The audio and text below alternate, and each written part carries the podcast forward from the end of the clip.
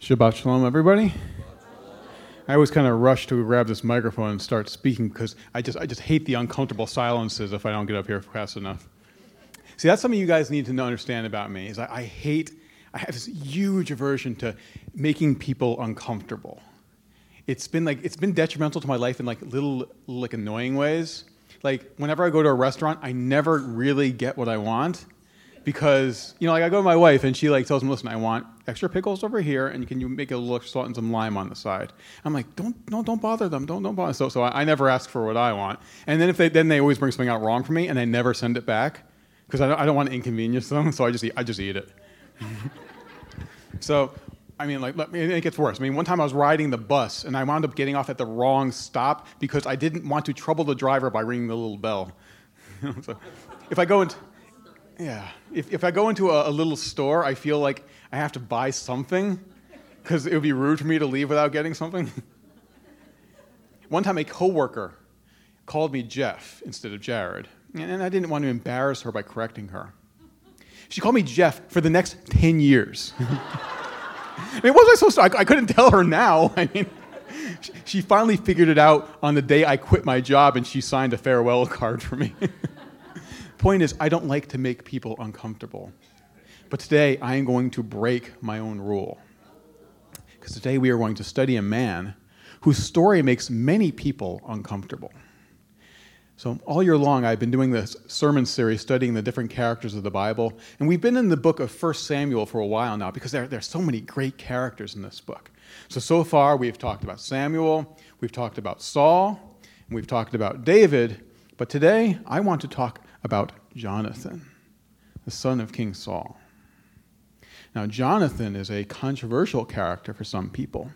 His story is an interesting story, it's a provocative story, and it can be an intimidating story because of the complexity of the relationship that existed between Jonathan and David. There is some intimidation here because the magnitude of the love that these two men had for each other leaves some people awestruck and other people uncomfortable because they were tied together. They were knit together, and there are statements made about these two men that are difficult to exegete within the current complexities and inhibitions of American society. David says things about Jonathan that two guys usually don't say it to each other. Uh, he says about Jonathan that his love to him was better than the love of a woman. And when people read that, they don't know how to process that. So when they get to that part of the Bible, they just skip over it and they leave it alone. You know, there, there are certain things that people just don't like to talk about. They just, they just don't go there. And yet, on the other hand, there are others who have taken this text and misappropriated it to fit their own agenda the uh, LGBTQ community have taken Jonathan and made him into a representative for their cause, misinterpreting this text and using it to justify their own sins as if God had bestowed favor over that one particular area of weakness. This, unfortunately, seems to be the state of Jonathan within the Christian church today. He's either a poster boy for sin or someone to be ignored.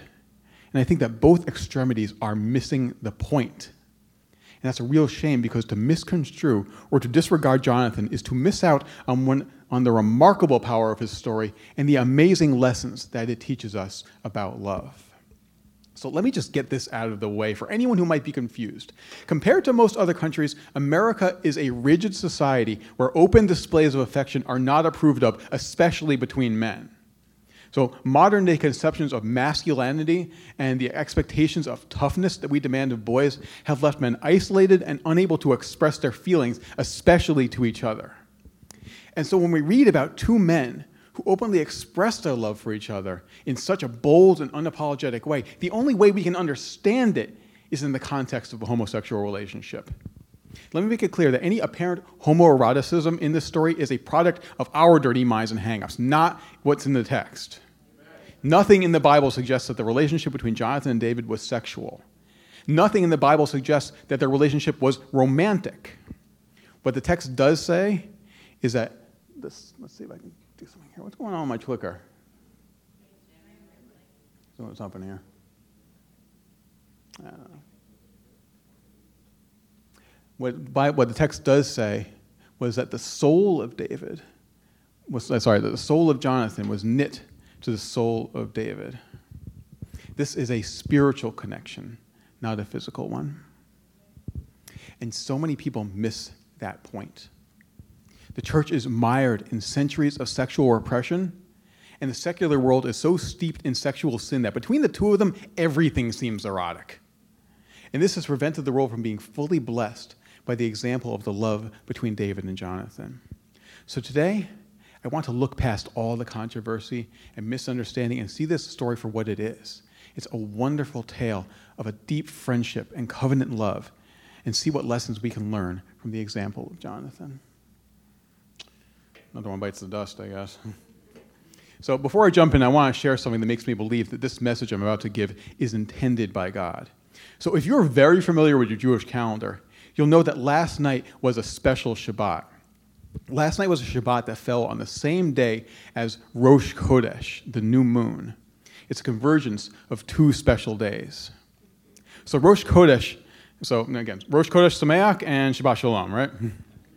Now, I had decided to preach on Jonathan weeks ago, but just because that was where I was in my sermon series.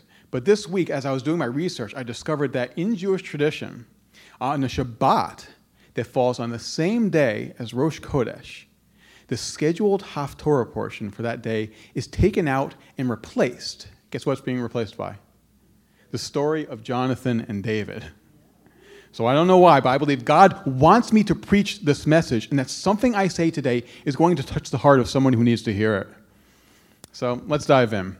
We're going to jump around a bit, but the relevant verses for now are from the book of Samuel, chapter 18, verse 1, if you could put that slide up.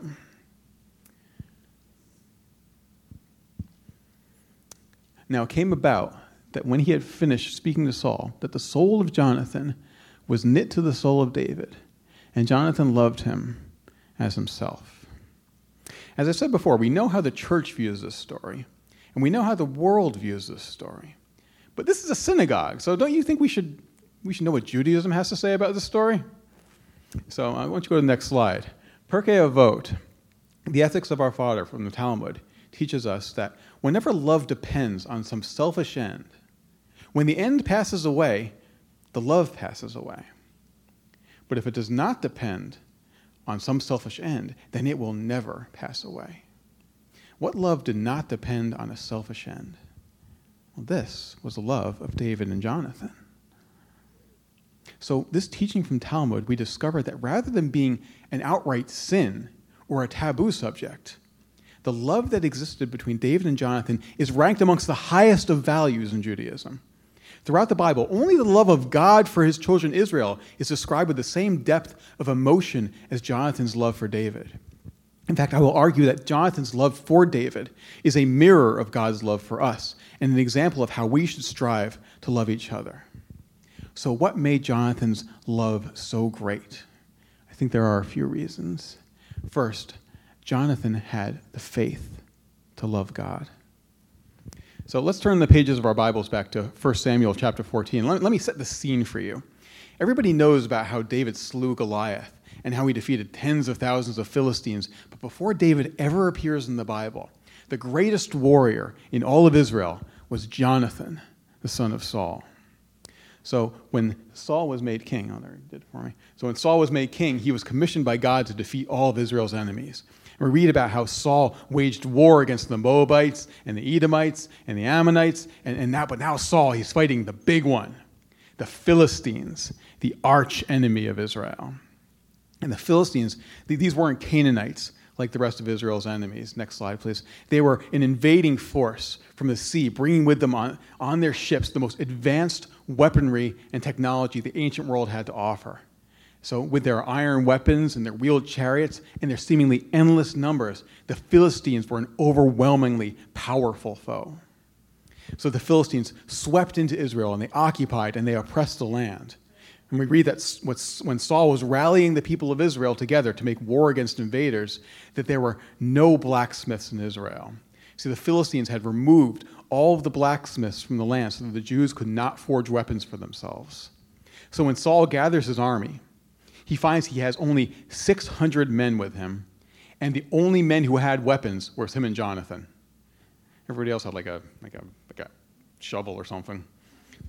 Next slide, please. Meanwhile, we read that the Philistines had 30,000 chariots, 6,000 horsemen, and troops as numerous as the sand on the seashore.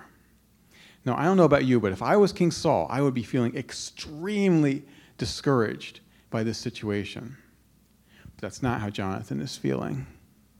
See, in chapter 14, we read that one day, Jonathan, son of Saul, said to the young man bearing his armor, Come, let's Let's cross over to the garrison of these uncircumcised ones. Perhaps Adonai will work for us. For nothing restrains Adonai from delivering, whether by many or by few. See, while all of Israel, including the king, were hiding and praying that the Philistines would, would, would just go away, Jonathan takes a look at this massive host and says, I think I can take them. Now, this is not a Gideon situation here. No angel appears to, uh, to Jonathan and assures him of victory. Jonathan has no reason to believe that God intends to perform a miracle on this day. All Jonathan has is the knowledge that it was God who drowned the Egyptian army in the Red Sea. It was God who tore down the walls of Jericho. It was God who empowered the judge Shamgar to strike down 600 Philistines single handed with an ox goad. It was God who gave Samson the strength to kill 1,000 Philistines with the jawbone of a donkey. And that the same God who had delivered and defended Israel for all those years was still here. God will never withdraw his hand from Israel.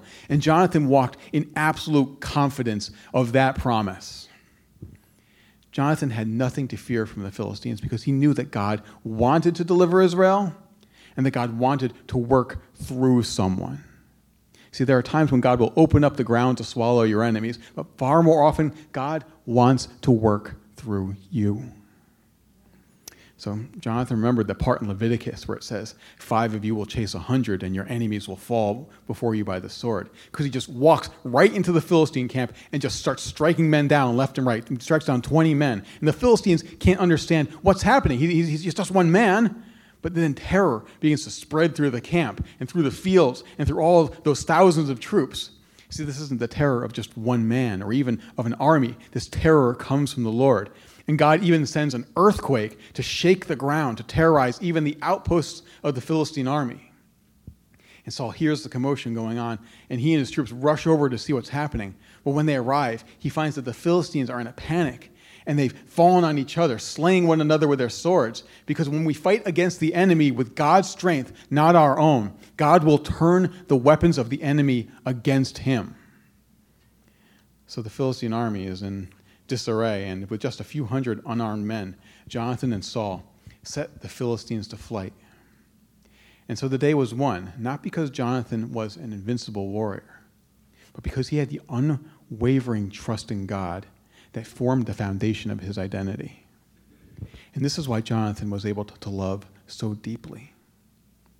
Yeshua teaches us that the greatest commandments are to love the Lord your God with all your heart and to love your neighbor as yourself in that order. See, love is like a pyramid, and love for God forms the base of that pyramid. If you have a strong foundation in the, of, in the Lord, you can build powerful relationships with others that will last. But if your base is wobbly, nothing you build can stand. So if you're struggling with love right now, or you're struggling to be loving to others, check your foundations. Build up a relationship with God first and watch the rest follow. Jonathan has that powerful foundation built upon absolute trust in God, and is that foundation that allows him to love so greatly and so faithfully. And Jonathan will need those strong foundations because his love for David will be tested. But it will pass because, next slide, please, Jonathan has the self confidence to love himself, not that one. There we go. If the first tier of this pyramid is love for God, the second tier is love for yourself. You cannot love others if you do not love yourself first. Now, when I say self love, I'm not talking about narcissism or vanity. I'm talking about a healthy confidence in who you are in God. This is the kind of self love that Jonathan has. If he didn't have it, there was no possible way he could have been friends with David because Jonathan and David were the most unlikely of friends. Not because they didn't have a lot in common, but because there were so many obstacles that threatened to come in between them. Let's turn to Samuel chapter 18 and see what I mean. So, after joining King Saul's inner circle, David begins to distinguish himself in Israel. He becomes Saul's most effective military commander and quickly becomes a beloved hero to the people. when Saul hears of the praise being heaped on David, he just becomes jealous of David. He says, What more now does David lack but the kingdom? And Saul's jealousy grows worse because he realizes that he no longer has the Ruach of Adonai in him. The Holy Spirit has left him, and now it resides in David. And now Saul is no longer simply jealous. Now he's afraid of David. He's afraid that David will take everything that he has and leave him with nothing. But the irony here is that Saul was not the one who had to worry. Yes, Samuel anointed David as, as the next king, but that's the whole thing. He would be the next king. There was no set time when this transfer would happen. God never intended for David to violently overthrow Saul and depose him as king. God allowed Saul's reign to come to a natural end. David did not replace Saul as king, he replaced Jonathan as the crown prince. If this were a normal story, it should have played out very differently. You know, in any other story, it would have been Jonathan who felt shamed when a, when a shepherd boy killed a giant that a prince could not. It should have been Jonathan who became jealous when David replaced him as Israel's greatest defender. It should have been Jonathan who became angry when David married his sister and became a member of the royal family. And it should have been Jonathan who became afraid when David became Saul's right hand man. But this is not a normal story. And Jonathan is not a normal man. In the face of all these obstacles, of all these threats to Jonathan's ego and his future, how does Jonathan react to David? Let's look at Samuel 18, verses 3 and 4. David has just slain the giant Goliath, and he's explaining to Saul who he is. And Jonathan is there with his father, and he's meeting David for the first time. Now, think about this in context. For the last how, you know, you know so for the last however many days, this arrogant giant has been insulting the Israelites and daring any of them to challenge him to a fight. Why didn't Jonathan go fight him? I mean, we know Jonathan has the courage to do it. If he wasn't afraid of 30,000 chariots, he wasn't going to be afraid of like one tall guy. You know, Jonathan didn't challenge Goliath because he was in tune with the will of God. And he knew that he was not the one meant to defeat the giant. But then David arrives and he slays Goliath. And now Jonathan is meeting him for the first time. And Jonathan is still so in tune with the will of God that he can practically see the anointing on David. Jonathan takes one look at David and he knows exactly who David is. And his soul becomes knit together with David's, and he, know, he knows who David is and what he will become. And how does Jonathan react to this?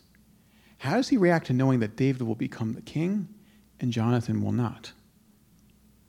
He reacts with the same grace of another John much later. When John the Immerser is asked about Yeshua, he says, you know, that what's happening is that they, his disciples have come to John. They're saying, there's this guy Yeshua, and he's, and he's baptizing people too. You know, that's, that's your thing, right? John, John says, I am not the Messiah, but rather, I'm sent before him. The one who has the bride is the bridegroom, but the best man rejoices when he stands and hears the bridegroom's voice. So now my joy is complete. He must increase while I must decrease. The same thing happens again with David and Jonathan.